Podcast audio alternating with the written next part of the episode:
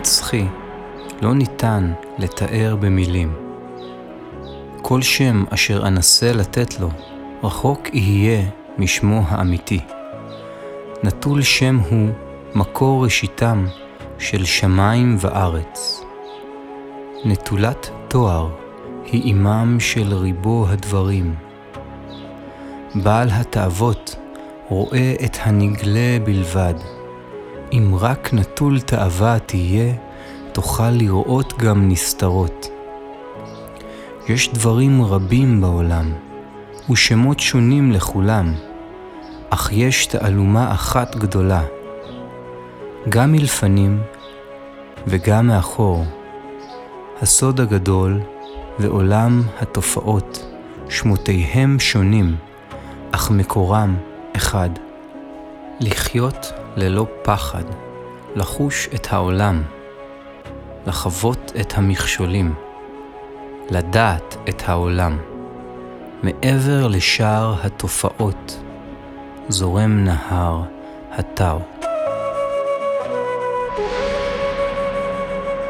וולקאם, אז נתחיל עכשיו את המסע הזה, את ההרפתקה הזו של לאו צה, מי שמיוחס לו הספר הזה, ספר הדרך והסגולה, ספר הטאו, ונתחיל מהפרק הראשון.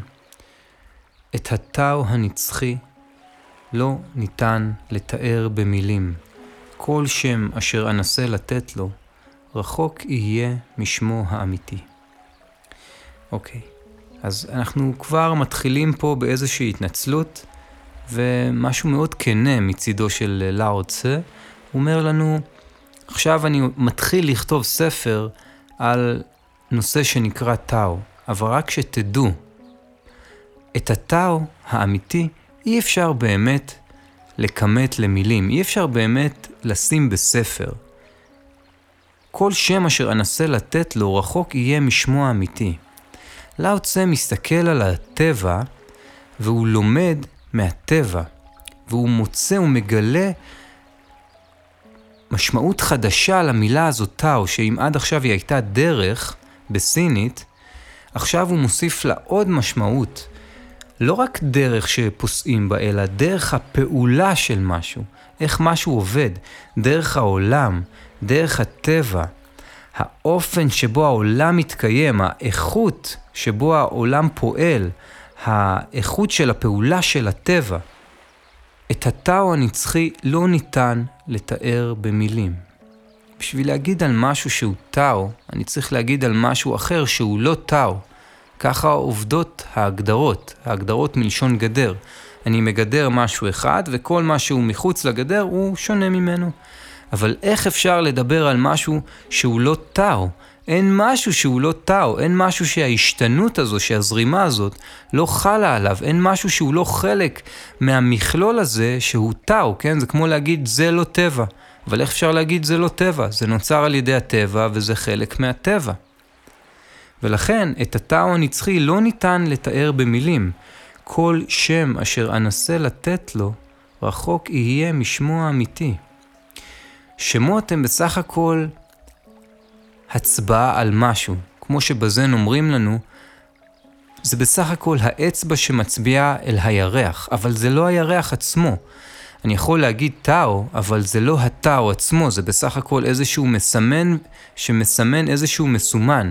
אבל את המסומן אין לנו ברירה, אלא לחוות בהתנסות ישירה ולזכור שאנחנו חלק ממנו. מה עוד שהעולם הזה של השפה הוא עולם שמכיל רעיונות שהם סטטיים ומופרדים, מה שלא באמת קורה בעולם כמו שהוא. כן, אם אני אומר עכשיו ריצה, בעולם השפה, הנה, יצרתי שם עצם, משהו שהוא נפרד, ריצה. גם נפרד וגם קבוע.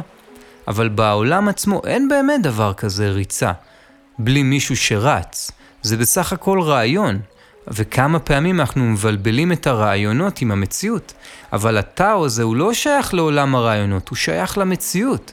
ולכן, כל שם אשר אנסה לתת לו, רחוק יהיה משמו האמיתי. אני ממשיך. נטול שם הוא מקור ראשיתם של שמיים וארץ. שמיים וארץ, כמו להגיד אין ויאנג, כן? שני ניגודים משלימים. אבל אם חושבים על זה רגע, גם השמיים וגם הארץ זה בסך הכל גרגירים של אבק או גרגירים של חול ומים. ופעם אחת הם בצורה של ים ויבשה כשהם על הארץ, ופעם אחת הם בצורה של גרגירי עיבוי עם מים, וזה מה שאנחנו קוראים לו עננים או שמיים. זאת אומרת שיש פה איזשהו מאפיין שהוא, אם אני יכול לחזור רגע צעד אחד אחורה לפני הקיטוע הזה של הסגמנטים האלה שיוצרים את הנפרדויות, לפני ההבחנה של שמיים וארץ, אוקיי, אני חוזר לטקסט, נטול שם הוא מקור ראשיתם של שמיים וארץ. רגע לפני שקראתי לשמיים שמיים ולארץ ארץ, רגע לפני החלוקה הזאת, רגע לפני שיצרתי את הדברים הדואליים, הבינאריות הזאת של התפיסה הרגילה, אני יכול לחזור אחורה אל אותו המקור שהוא נטול שם, רגע לפני החלוקה, רגע לפני ההגדרה, רגע לפני שיצרתי צורה וקראתי לזה שמיים ולזה ארץ. והמקור הזה הוא אותו מקור, הכל נמצא באיזשהו רצף, באיזושהי ריקות, באיזושהי אחדות, שממנה, והרבה פעמים אנחנו לא שמים לב, אנחנו יוצרים איזשהו סגמנט, איזושהי חלוקה, ואומרים הנה, מהרחוב הזה אני יוצר חלוקה וקורא לבית, ומהבית אני יוצר חלוקה וקורא לדבר הזה קיר ודלת ורצפה וגג. אבל אם אני הולך אחורה, שלב אחד לפני כל הדבר הזה, אני מגיע למקום שהוא נטול שם, הוא מקור ראשיתם של שמיים וארץ. הריקות הזאת, הרצף הזה שהכל עוד נמצא ביחד, שזור בהכל, וזו בסך הכל פרספקטיבה, זה לא משהו שהוא לא מתקיים, הוא מתקיים לחלוטין, עכשיו עלינו רק להבחין בדבר הזה. אני ממשיך. נטולת תואר היא אימם של ריבוע דברים. למה בעצם אימם של ריבוע דברים? קודם כל, ריבוע דברים זה מונח שיחזור כמה פעמים, לפעמים יהיה כתוב עולם עשרת אלפים הדברים בתרגומים שונים. והכוונה כאן היא לעולם ההבחנות, כן? לקצה של הקרחון שאנחנו מתבוננים בו, לתודעה הרגילה הזו, שרואה את הדברים ואת ה... הנה זה קיר וזה רצפה וזה דלת, שרואה את ההבחנות האלה. עכשיו, ברגע שאני יוצר איזושהי הבחנה, מפה הדבר הזה, למה אימם של ריבוע דברים?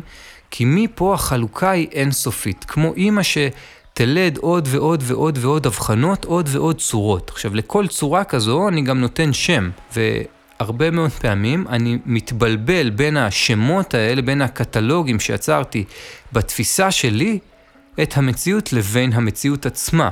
אני אומר על משהו שהוא שלי, אבל האם הוא באמת שלי? אני ממשיך. נטולת תואר היא אימם של ריבוע דברים, אבל האימא האמיתית, למרות שהיא מולידה את הכל, היא באמת, אין לה איזה תואר, והיא שוב, חלק מאיזה רצף, חלק מהריקות האינסופית הזאת, חלק מההשתנות, חלק מהתאו הזה. בעל התאוות רואה את הנגלה בלבד. אם רק נטול תאווה תהיה, תוכל לראות גם נסתרות. אחד המשפטים היותר יפים בעיניי בטקסט. בעל התאוות רואה את הנגלה בלבד, כן? כשאני עכשיו בהשתוקקות מאוד גדולה לקנות את העוגה הספציפית הזאת ואני הולך ברחוב, כל מה שאני חושב עליו זה העוגה הספציפית ואני לא שם לב לכל האנשים שעוברים אותי ולפועלים שבונים פה משהו ולאנשים שיושבים על הספסל. אני כמו תפוס בעזרת הרצון, בעזרת האינטרס. תחשבו על בן אדם מאוד רעב שהולך ברחוב והוא לא שם לב עכשיו לכל הכבישים והרכבים והחנויות מעצבים, הוא רק שם לב למאפיות ולחנויות של האוכל. אם רק נטול תאווה תהיה, תוכל לראות גם נסתרות.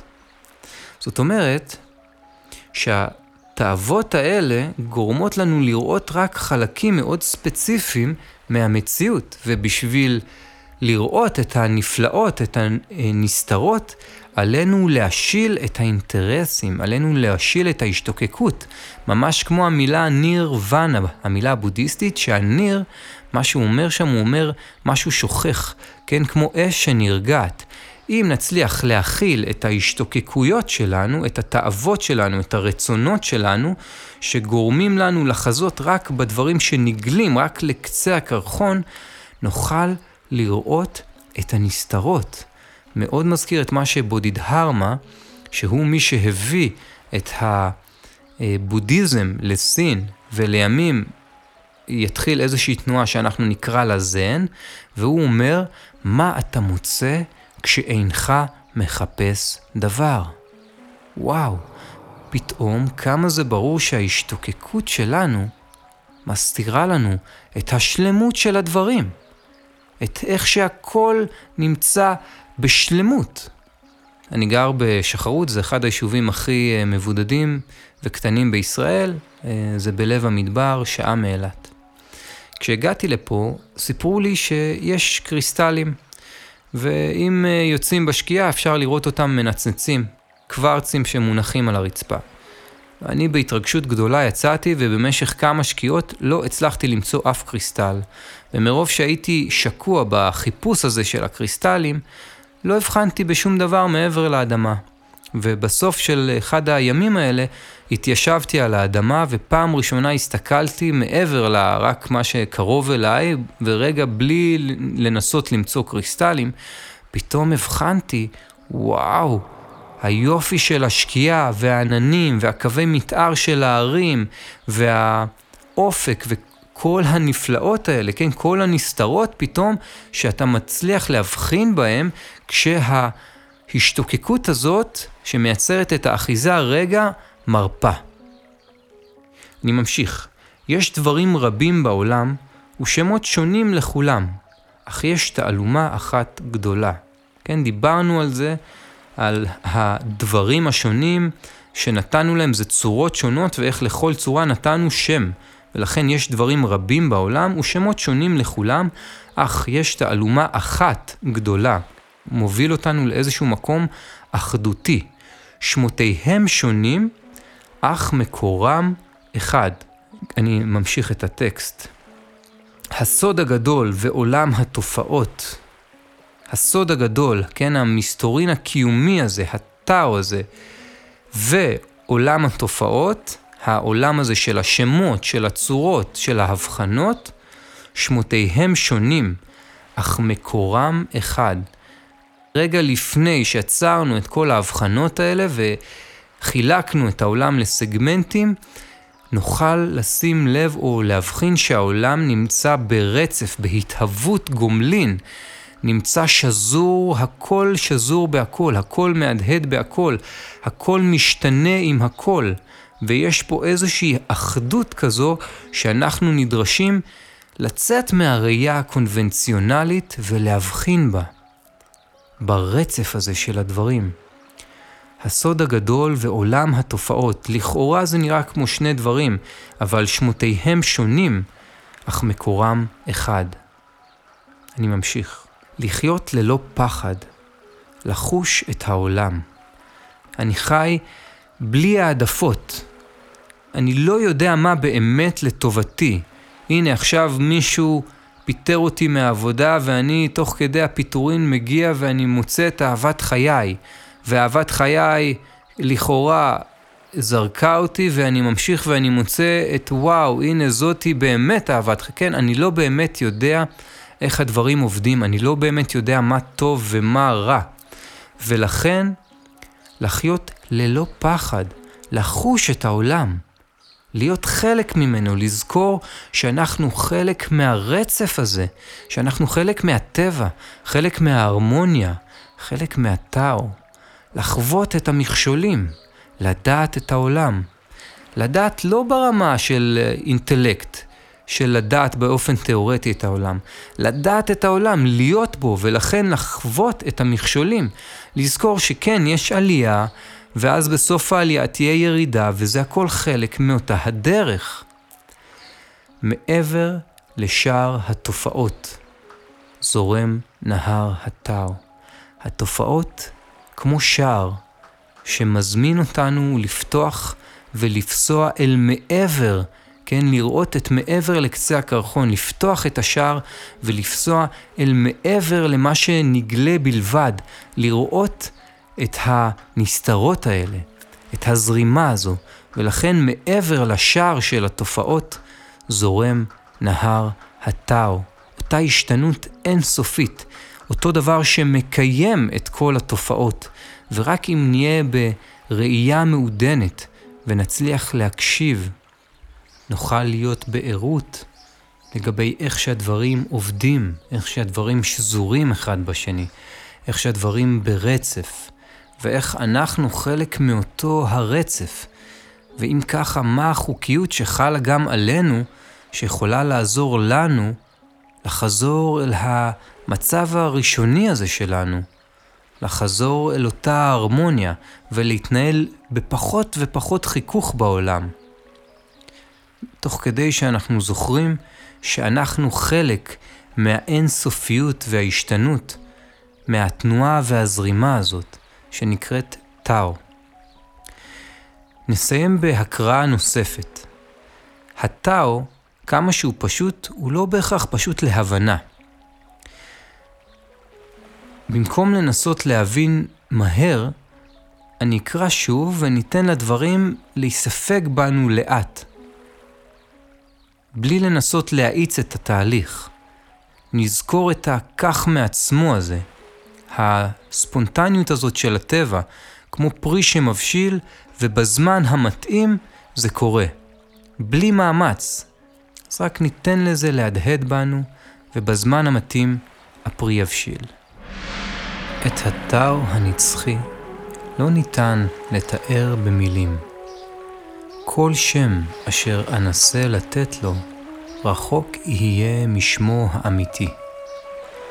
נטול שם הוא מקור ראשיתם של שמיים וארץ. נטולת תואר היא אימם של ריבו הדברים. בעל התאוות רואה את הנגלה בלבד. אם רק נטול תאווה תהיה, תוכל לראות גם נסתרות.